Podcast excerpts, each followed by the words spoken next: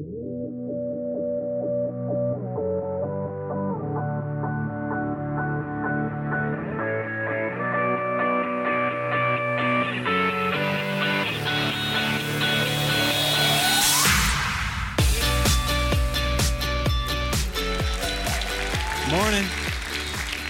Go ahead, grab a seat. It's great to see you guys. Hey, would you join me in prayer as we jump in the word this morning? Thank you, Lord. Father in heaven, we come before you today, Lord, knowing that you are among us, knowing that your hand is upon our lives and that you're doing a work among us. Holy Spirit of God, we welcome you here. Lord, would you come? Would you move? and touch, bring transformation, bring breakthrough.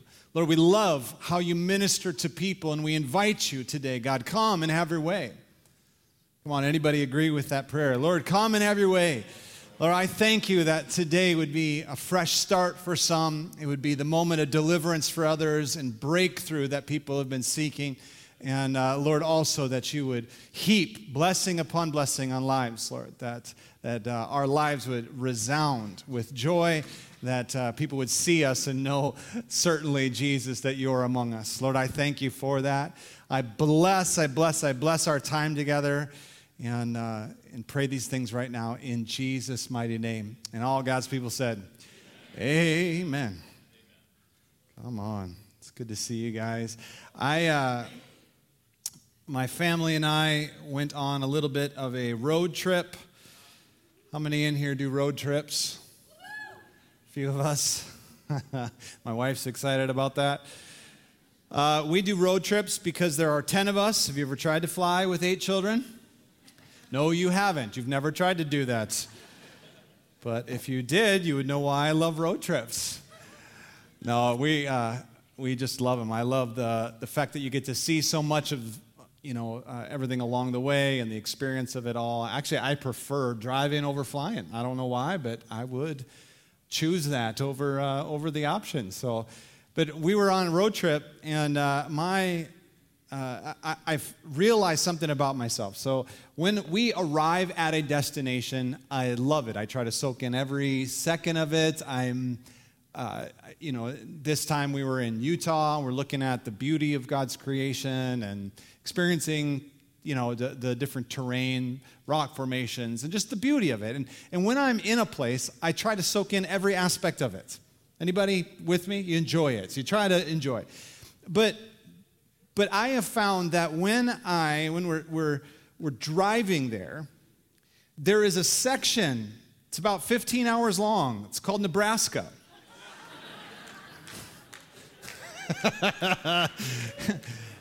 that, listen, I love y'all. If you're from Nebraska, God bless you. I know why you're here. I, I, I set the GPS, okay? And I, I set a destination. And then once that destination gets fixed, I don't look up.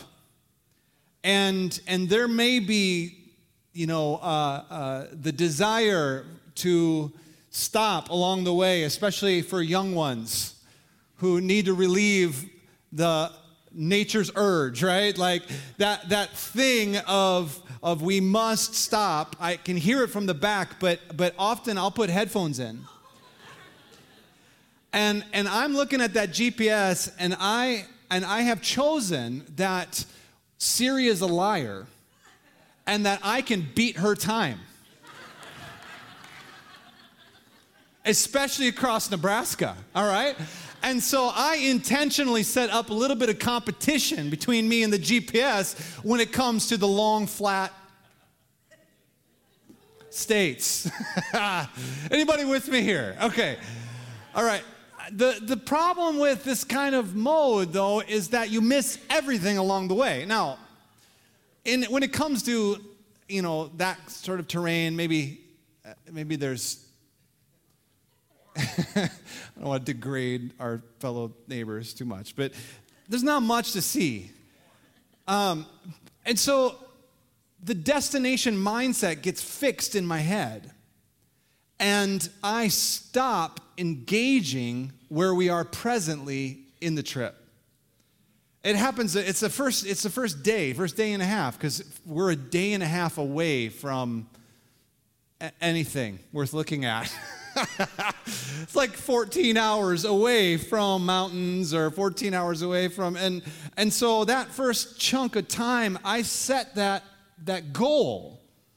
And then I fix my eye on the goal and we're going to get to the goal and anything that's a distraction around or any kind of complaint or desire or whatever I am putting it in the background and I no longer can hear it, and we are gonna make our goal.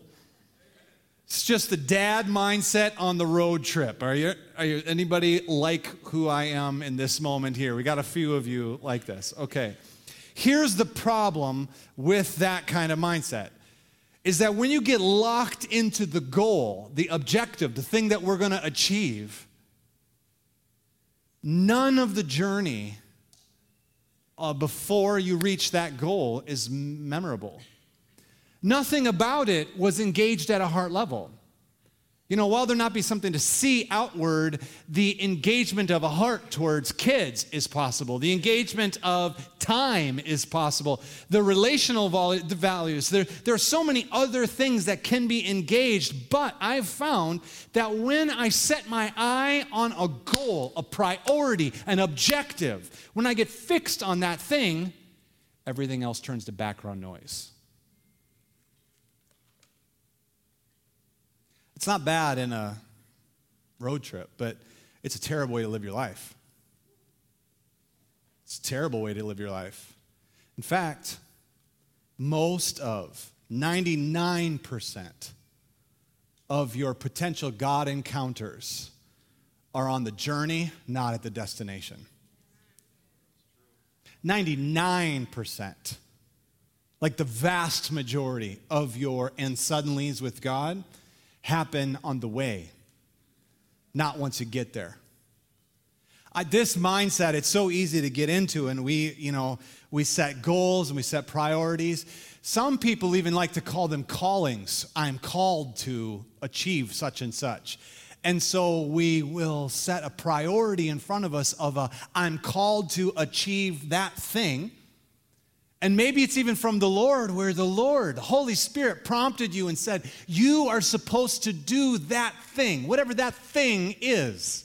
You're supposed to be, you're supposed to achieve that thing. God put it in your heart. And so you set your eye on that thing and you begin to run the race, and everything else becomes a blur.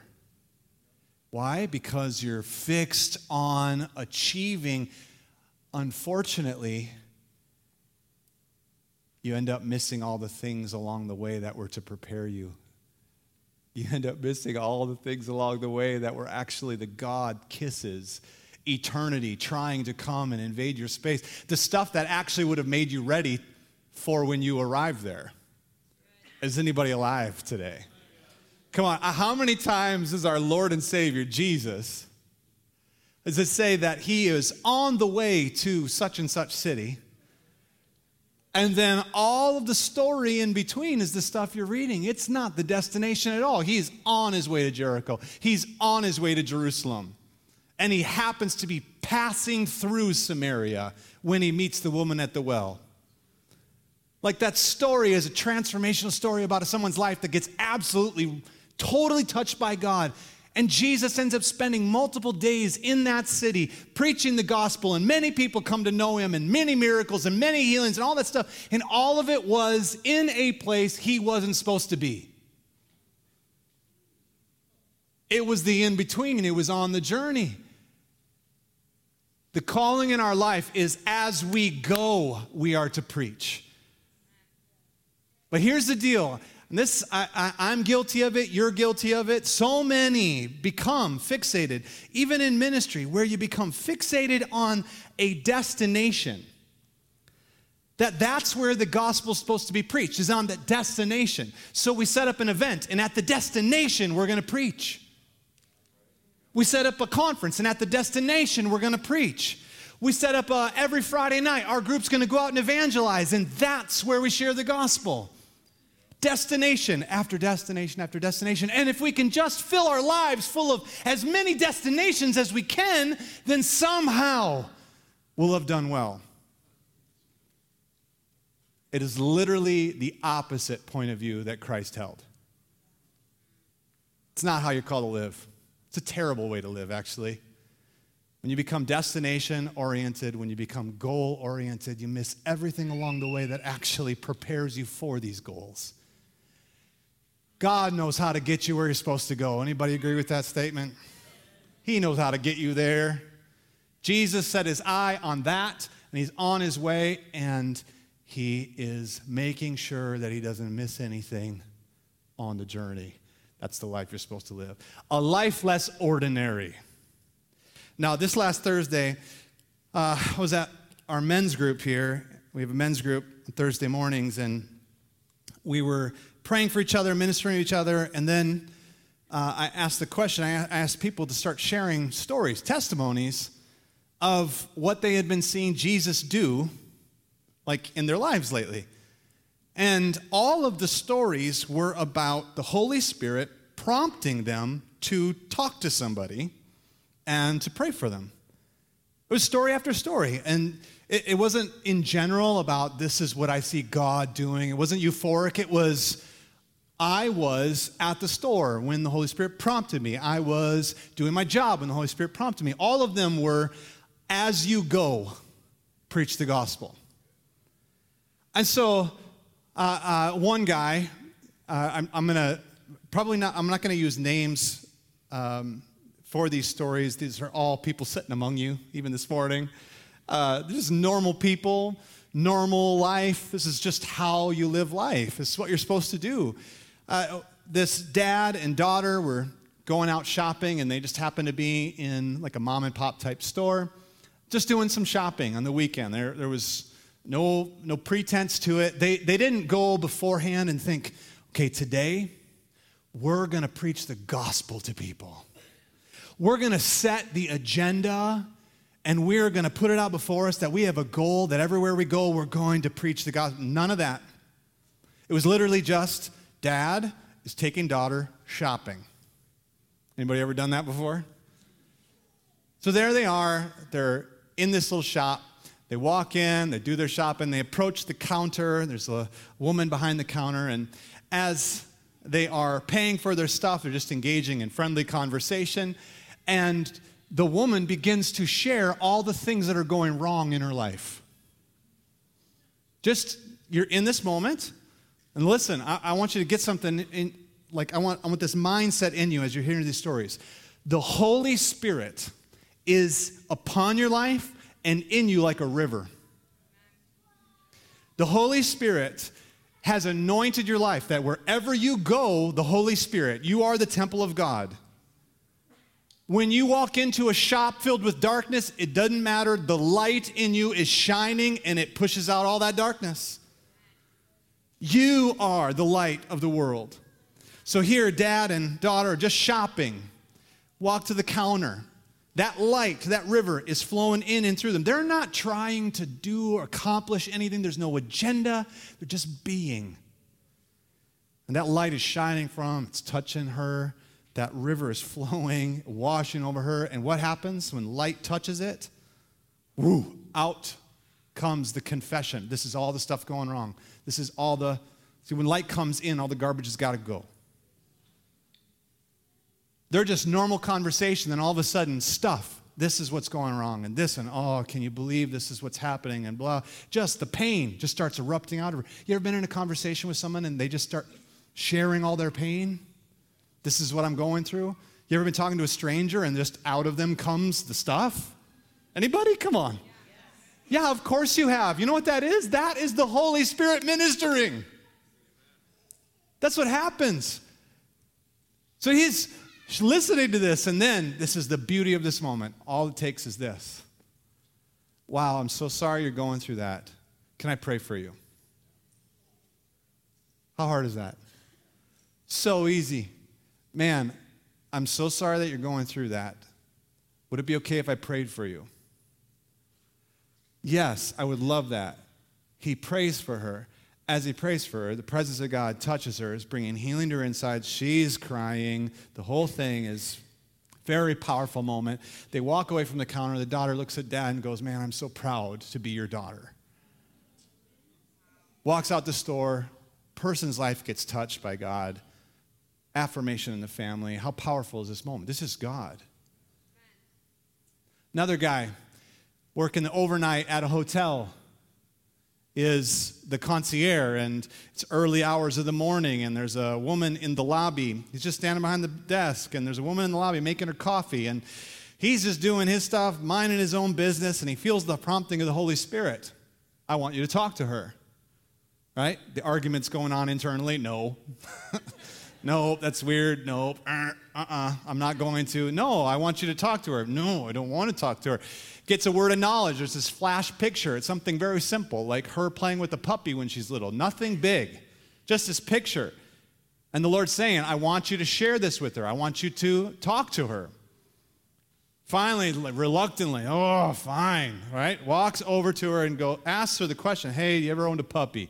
No, I've never owned a puppy. That's a weird. no, haven't. Why? Well, because I'm standing behind the desk and I felt like God told me to come over here and pray for you. you feel like God told you to pray for me? she gets all lit up and excited about the fact that God would single her out for someone, a stranger, to pray for her. Right? In that moment, can I tell you, you, you got, you've got the word wrong. You feel like you got the word wrong. Man, what I thought I heard wasn't even correct information. It's so easy in that moment to be focused on you. So easy to go, oh, I blew it. Oh. But can I tell you that that's not actually what the important thing was in that situation? It was that you needed to demonstrate love for the person. Who cares if you got the information wrong? Who cares? So just prays for her. And as he's praying for her, man, she goes into full on like weeping, snot bubbles, the whole bit. And then as the prayer is ending, finally she goes, Oh, I remember when I was little. I've never owned a dog my whole life, but when I was little, someone tried to give me a puppy and blah, blah, blah. And it turns out the word was right and it linked up once the ministry happened. God is in you like a river trying to touch people's lives. Another guy, he's a physical therapist. He's working in people's houses and he does therapy for people. And he's in this man's house. And for some reason, it was just like there was tension in the household. And he's, he's doing his job, and the person that, he's, uh, that, that is receiving the therapy just gets angry and you know, frustrated and was like, I never want you in my house again. And the guy hadn't been really doing anything. It was just very much like, like, I don't want you in my house. Right? I want you to imagine now. Step back. Use your imagination. Man walks in full of the Holy Spirit. The light of heaven is in him. Steps into a person's situation who happens to have some torment going on in their life. The light of heaven is ministering to them even before. He's not having to preach, he's not having to do anything. His presence is irritating to demons right? The contention rises up. And so he just he just you know steps away from the moment and he's sort of doing his things. He's got to do his job and quietly under his breath he's praying in tongues ministering the holy spirit right? Just praying in tongues private, private prayer language. He didn't stand on the coffee table and begin to preach. He didn't in jesus name come out of him. He didn't do none of that. He just quietly released the ministry of the holy spirit and then went back to doing his job very soon after, the guy's demeanor totally changes. Like, actually, I really want you here. I like that you're in my house. I want you to come back. And now it is unlocked conversations. They're talking about spirituality and faith each time they see each other. What do you think's going on here? The Holy Spirit of God is in you like a river, and He wants to get out, wants to minister to people. Last story, and then we'll get into the word.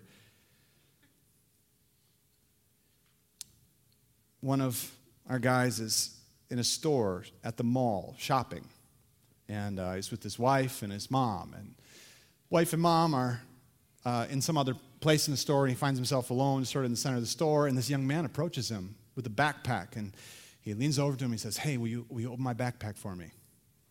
And uh, our guy kind of steps back for a moment and asks a question, as you should. Uh, and like, hey, what, what you need me to do that for? He's like, oh, I'm trying to get this stuff. Would you open my backpack for me so I can steal the stuff? Right? So it was a good moment to have a check from the Holy Spirit and maybe have a word of wisdom, ask a question, find out what's going on, right? He, he says, Whoa, hey, no, man, you don't want to be doing that stuff. And the kid's explaining to him, No, I'm new in town. I just got here. I don't have anything. I'm needing I'm needing some stuff. I don't have any money. I don't, whatever. He's expressing to him his place of need, and it's the reason why he's stealing stuff. And our guy is saying to him, No, you don't want to do that. And he starts sharing the hope of his own testimony. He says, Hey, I came from poverty. I came from a place where I didn't have anything. And the Lord, Jesus, touched my life and has brought me up out of that stuff. And God will do that same for you. And the kid is going, No, no, no, I need this stuff. And he's explaining to him, No, come on. And they're having this conversation. And as he's sharing the hope of his testimony, and it's not weird, it's totally normal engagement. He's not there standing there preaching to him, he's literally breaking off some hope. As he's sharing with him, he's taking the stuff out of the kid's hands and just putting it back on the rack. You don't want to be doing this. I'm telling you, Jesus will change your life. He empties the kid's hands, reaches in his wallet, pulls out his wallet, and takes all the money in it and gives it to the kid. The kid looks at it and says to him, This is the most anyone has ever given me. Our guy goes, Let me pray for you. And in the middle of a store, in the mall, doesn't matter anybody's looking because it was totally normal. No one's feeling self conscious. No one's feeling weird and on the spot. No one's looking around because in that moment, the presence of God is meeting them in that place. And He ministers to him. And the kid, after the amen, says to him, I think you just changed my life, and walks out of the store.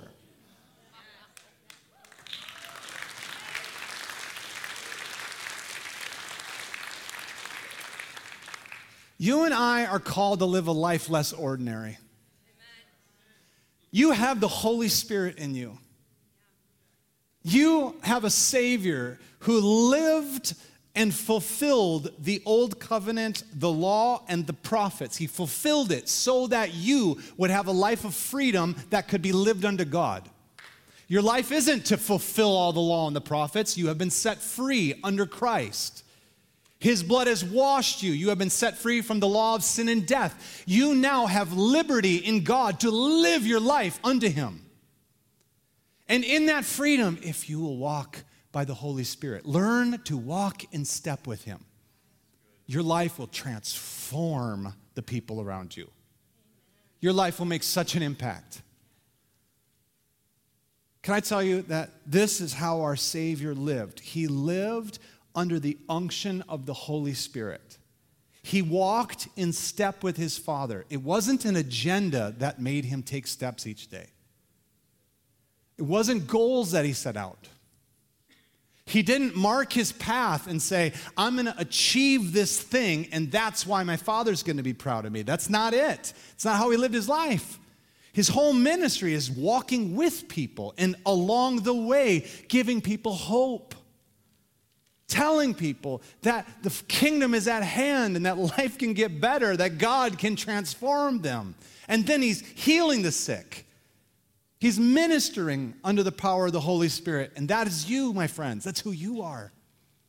It's so easy to set the destination and then focus on the calling and miss everything in between. Your life is a life called to make impact the whole journey, not just at those destination points. Is anybody alive today? Come on. This is Matthew chapter 9, verse 35 through 38. I've shared out of this passage of scripture many times, but this last week I was studying it, and uh, there was a phrase that just kept jumping out at me, and it's been wrecking me. And I want to share it with you. This is Matthew 9, verses 35 through 38. Jesus was going through all the cities and villages, teaching in their synagogues and proclaiming the gospel of the kingdom. Can I give you modern language for that? The, the word gospel means good news of the kingdom. He's giving people hope. That's what he's doing. He's not preaching that he's going to the cross and because he's going to the cross, you'll be forgiven of sins. He's not preaching that. The good news of the kingdom is that God's rule and reign is among us and that things will get better, that God is here and can intervene in your situation. Has anybody ever said to somebody in a bad spot, I know that God can break through for you? You ever said words like that? I know Jesus has done a work in my life. I know that he can do a work in yours. You ever said something like that? Congratulations, you are preaching the kingdom. You are giving the good news, the hope of God's rule in this world. You are preaching the kingdom, it is the gospel. He was healing every kind of disease and every kind of sickness. Seeing the people, he felt compassion for them because they were distressed and they were dispirited, like sheep without a shepherd. And then he said to his disciples, The harvest is plentiful, but the workers are few. Beseech the Lord of the harvest to send out workers into his harvest. Let me read it one more time. Jesus was going through all the cities and villages, teaching in the synagogues and proclaiming the gospel of the kingdom, and healing every kind of disease and every kind of sickness. Seeing the people, he felt compassion for them because they were distressed and they were dispirited like sheep without a shepherd. Then he said to his disciples, The harvest is plentiful, but the workers are few. Therefore, beseech the Lord of the harvest to send out workers into this harvest. That phrase there, seeing the people, that's what's been wrecking me. Seeing the people, he had compassion. Seeing what's going on, seeing their needs, he felt compassion. Seeing the people. I'll tell you what happens in life we get destination oriented. And so you're on the way to work and you pass by 10 opportunities where people had needs and you didn't even see it. And the reason you didn't see it is because you're fixated on what you had to do today. That's why. Going to the grocery store and you need to get, you have a goal. You have to get some things and then you have a goal. I need to get home to prepare supper, or I need to get home to fill in the blank. There's always something, there's always an agenda item.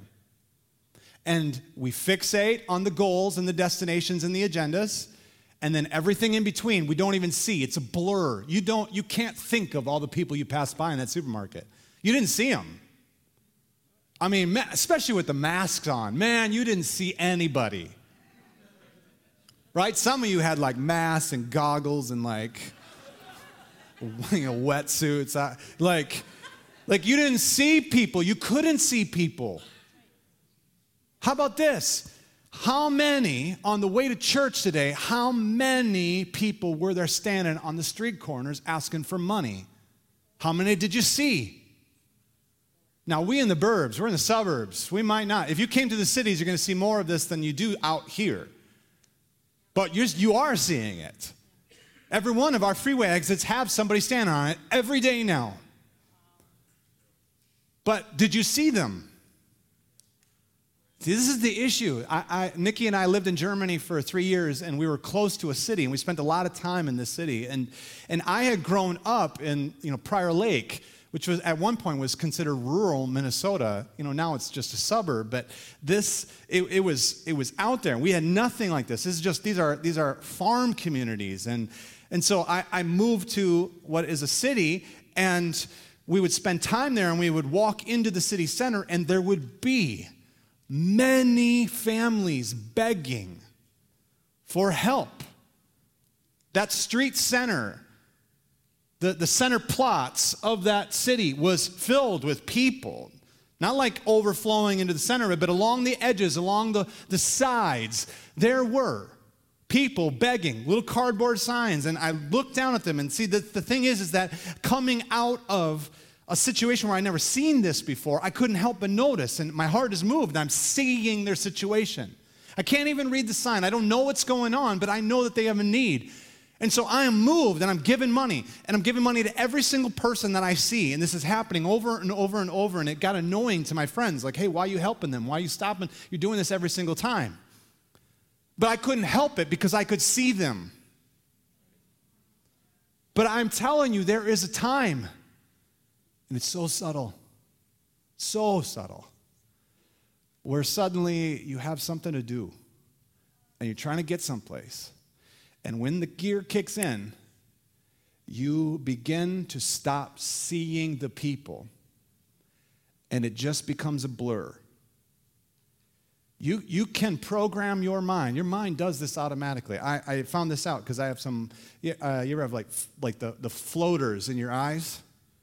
You know what I'm talking about? Uh, whatever that is. Like, I had a bunch of floaters in my eyes, and, you know, I went to the eye doctor, and he looked at me and he's like, yep, sure enough. I'm like, hey, do you do something for this? This, you know, just, hey, welcome to your 40s, you know? And, and uh, he's like, but don't worry about it. They'll be gone. And he was like, a month from now, you will stop seeing them. I was like, oh, they just like disintegrated? And he's like, no, your brain will erase them. Your brain will literally stop seeing them because they're constantly there. You will no longer see them. You won't even register. This is what your brain does. You stop seeing the need. Jesus is surrounded, inundated day after day. He has three years of. Can you imagine this? I, just want you just try this one on for a second. Because there's stories of like evangelists and people who ministered throughout history where this would happen to them. Like, let's say you go to work, you know, tomorrow. You go into work and there's a, a person and your job's got cancer. And, and you find out what's going on. You go, man, I'm so sorry. Can I pray for you? And you pray for them. And it's a God moment. Man, awesome. Way to go. You go back to work. It's a normal day. They go in for their oncology appointment a week later. The doctor tells them, cancer's gone. Things start linking up in their head. Huh. They come back and they tell you, You prayed for me, and the cancer went away. Woo! It's a good day. Okay? A couple months go by. Someone else in the office has a friend, a family member, it's got cancer. And they had heard the story. Hey, that dude prayed and they got healed and they ask you, can you come over? You pray. You do. You go and you pray. Wow, God's expanding your ministry. This is amazing. You pray for them. They get healed. You see where this is going? It doesn't take very much time before that sort of rumor gets out, and next thing you know, people are finding you. See, you stopped for the one and you ministered, and now you have ministry coming to you. Jesus has done this now for three years, and he has thousands of people following him, trying to get him to do stuff for them all day long, every day. They can't get alone. Anytime he tries, he goes out on a boat in the middle of the sea, an eight mile by 10 mile lake. You can't even, you can't really see across it. It's not like people don't know where he's going. He goes out on the lake, and the people are running around the lake shore to meet him on the other side because they guessed at where he would land. He can't get away from it. Okay, this is what happens if you begin to minister in the Spirit. This is what will happen to your life. People won't leave you alone. Now, let me ask you a question. What happens to your sight when nothing but people with needs all day long are in your face? I have friends who are social workers. This is what happens to them. When you see need all day long, you stop seeing need when you're off the job. You can't. You have to decompress. You have to step out. You got to get away from it. You gotta. But that's not Jesus. Look at what he does. Jesus, everywhere he goes, even at the end of his ministry, when he has been up to here, eyeballs with people's needs for three and a half years, he sees the people still.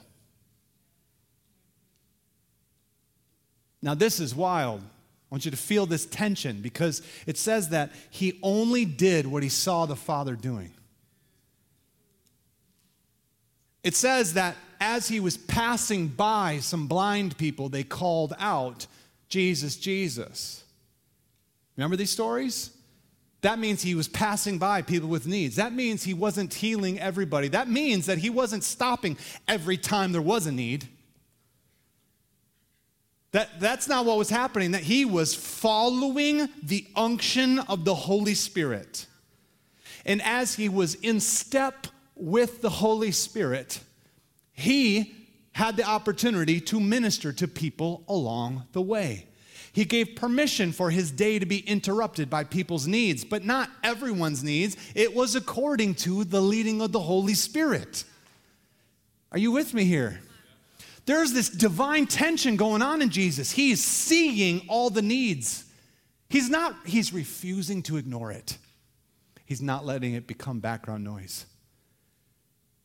If you lived in San Francisco and every day you got up and you saw all the people living on your street every day, very quickly you would stop seeing the people in need and you'd start seeing your city again.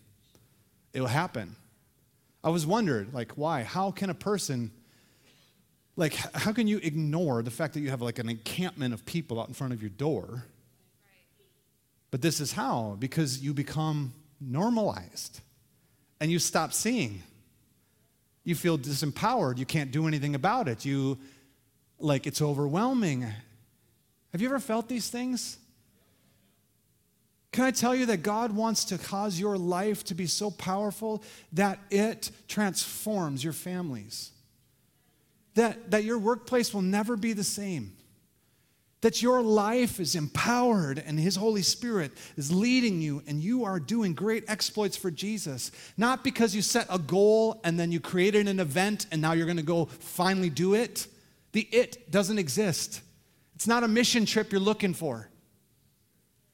If you start seeing the people, having compassion, oh, it'll lead you right where you need to go. Jesus sees the people and has compassion on them and prioritizes them over his GPS setting.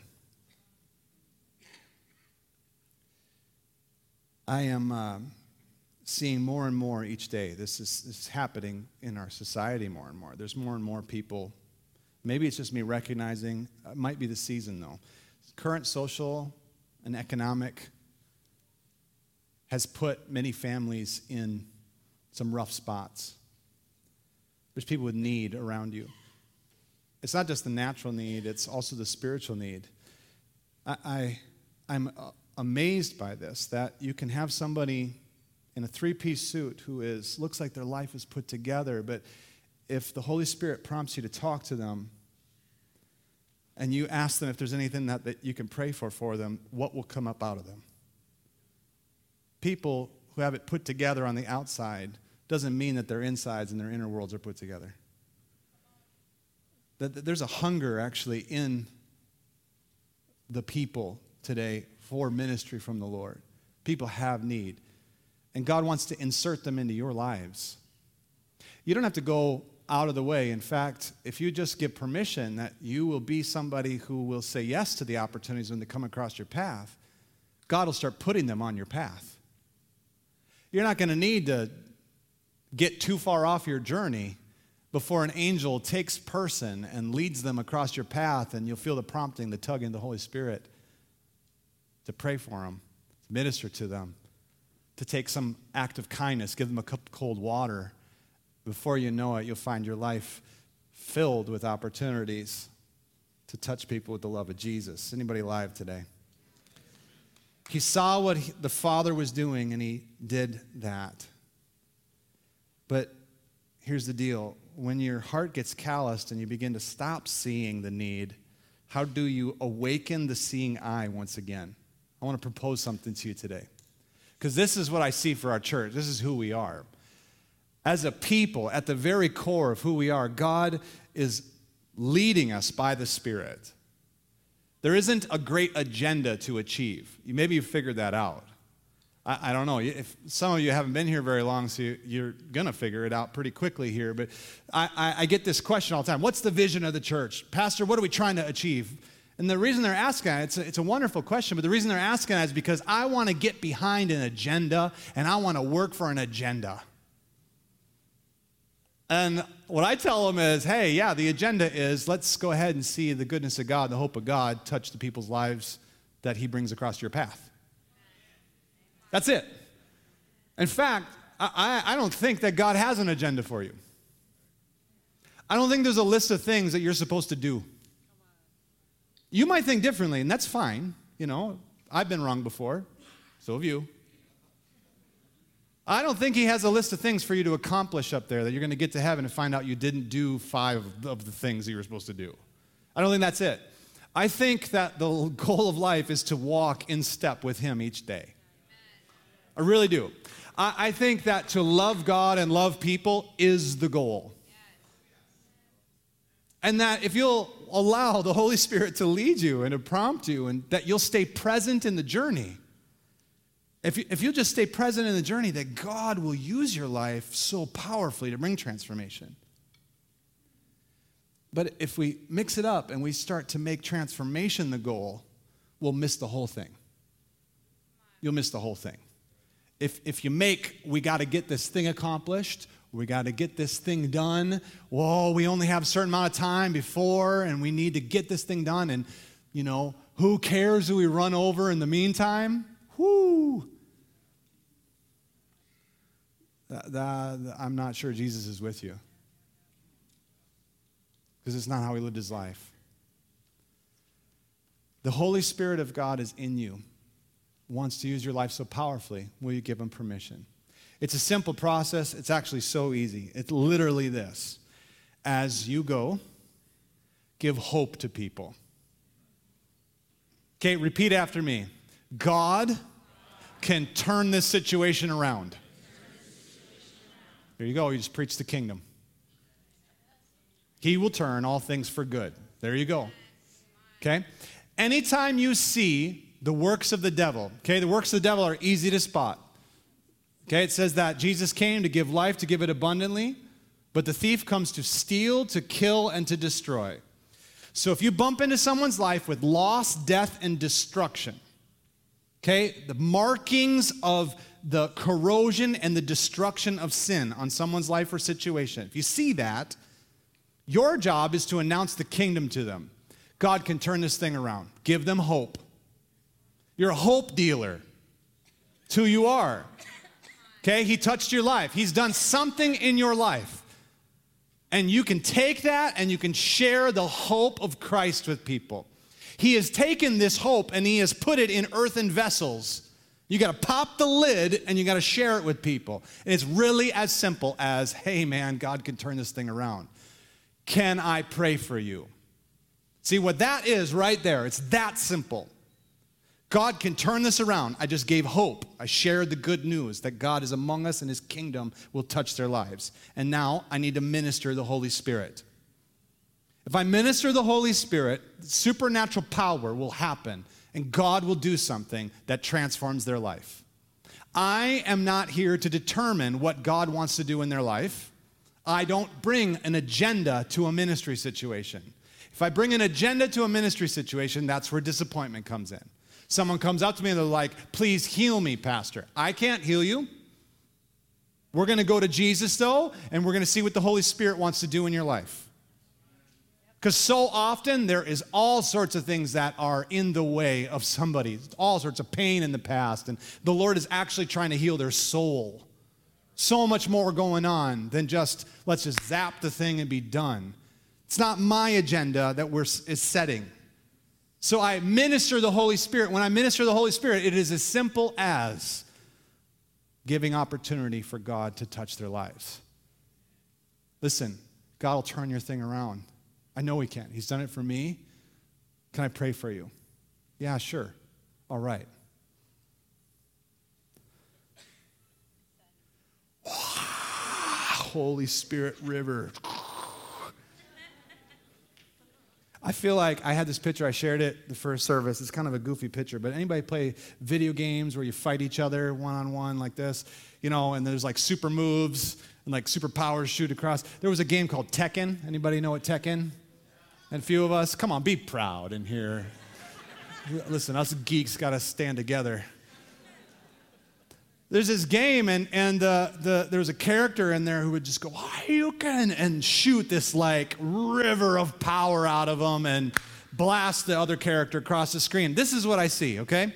I see this like harmless uh, uh, little old lady, and, and she is talking to a younger person and finds out there's something going on, and, and like, hey, can I pray for you? And the young person is like, yeah, sure, what could it harm?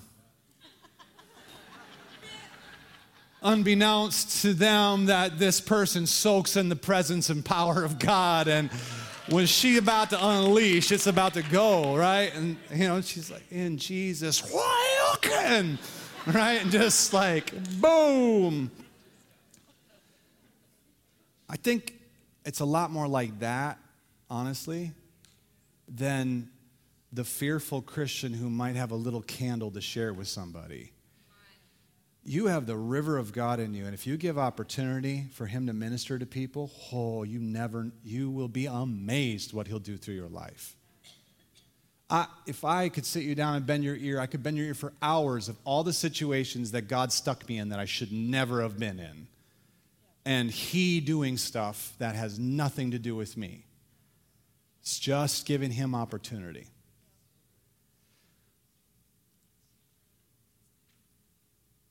So much more here. Verse 37, we'll end it with this. He said to his disciples, The harvest is plentiful, the workers are few. Beseech the Lord of the harvest to send out workers into his harvest field. This is what's going to happen to you. If you've been stuck and you can't see the needs anymore, if I said to you, Hey, I want you to minister to 10 people with needs this week, and you said to me, Man, I don't think I know 10 people with needs, then I would tell you that you've got to have your eyes reopened.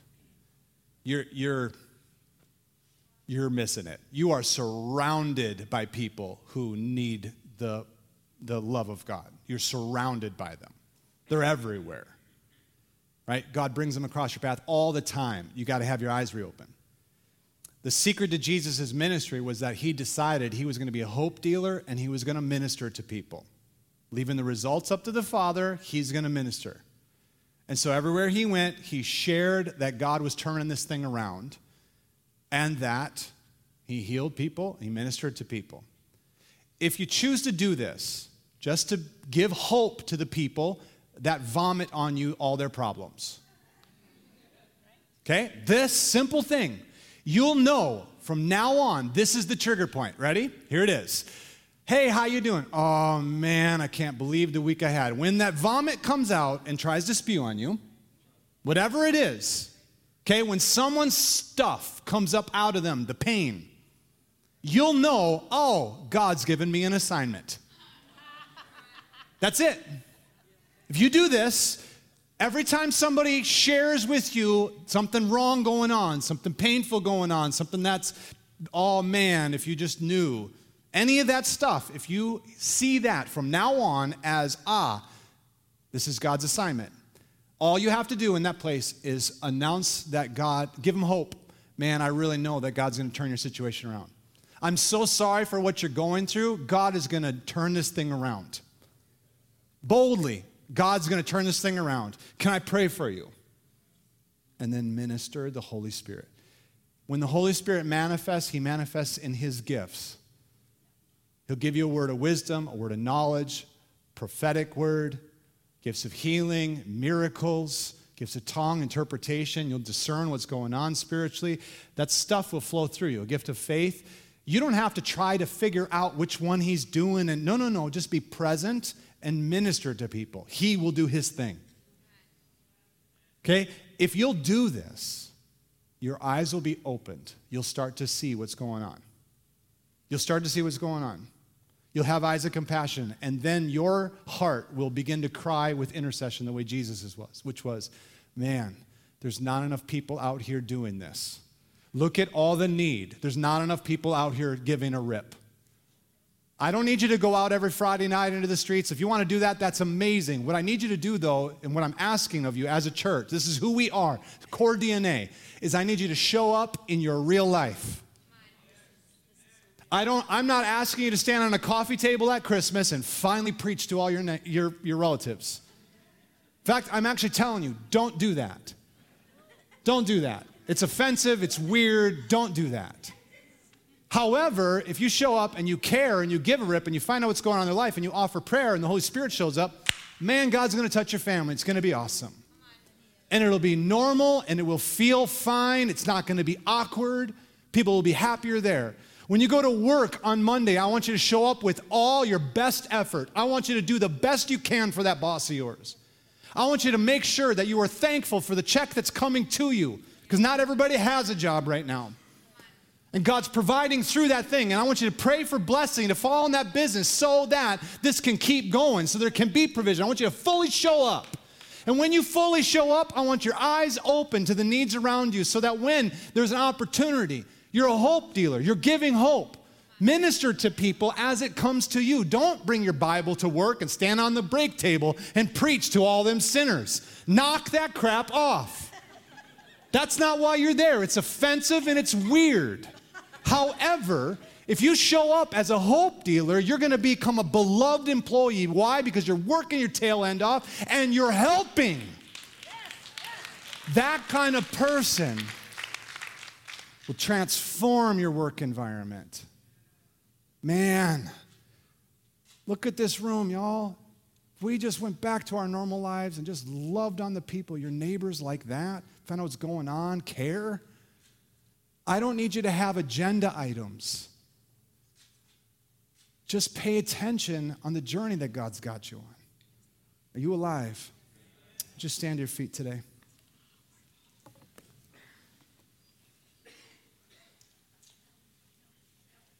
Aren't you glad I'm back?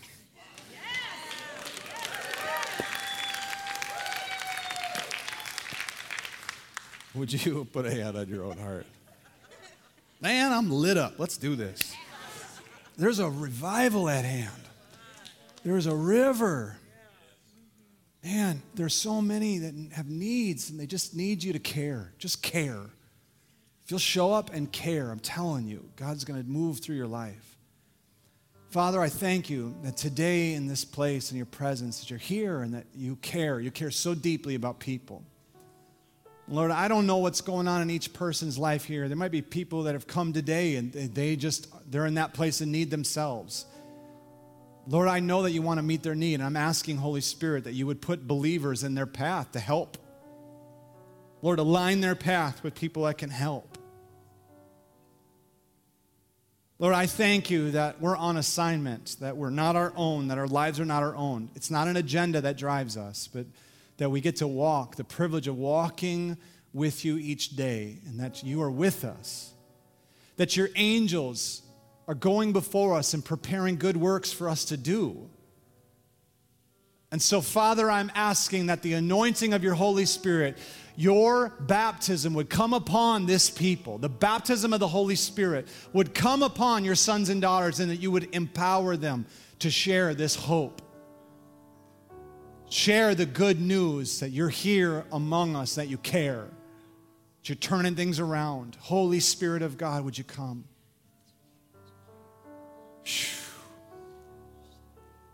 Thank you, Jesus. Anoint people powerfully, Lord anoint people powerfully.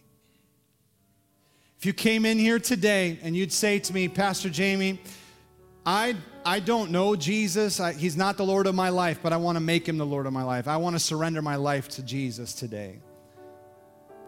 If you'd say to me, I've been far away from God, I've been doing my own thing, but I, I I want to return. I want my life to have meaning. I want to surrender to Jesus' Lordship. I want to do this thing. I'm going to walk in the Spirit. I haven't been, I want to. If that's you today, right now in this place, it's the time to surrender. It's the time. Come on. Now is the time. Don't walk out of this place and say, I'll do it later. I want you to do it now, okay? If that's you today, I just want you to wave at me. I'm not going to embarrass you. We're just going to pray right now. But you're saying, I'm coming back to Jesus today. If that's you, just wave at me.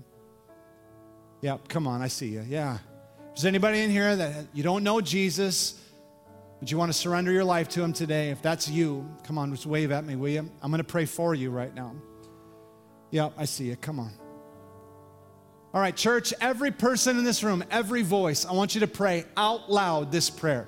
You're going to repeat after me. If you raised your hand or you're coming back to the Lord, even if you didn't raise your hand, you're coming back to the Lord today. I want this, these words to come out of your mouth and mean it from your heart. God's going to encounter you today, He's going to change your life.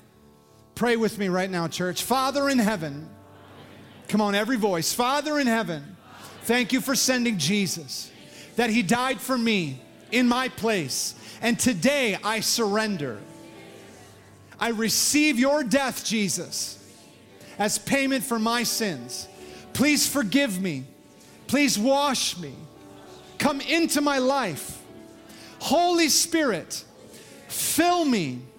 Come upon me. Seal me as your child. I surrender to you.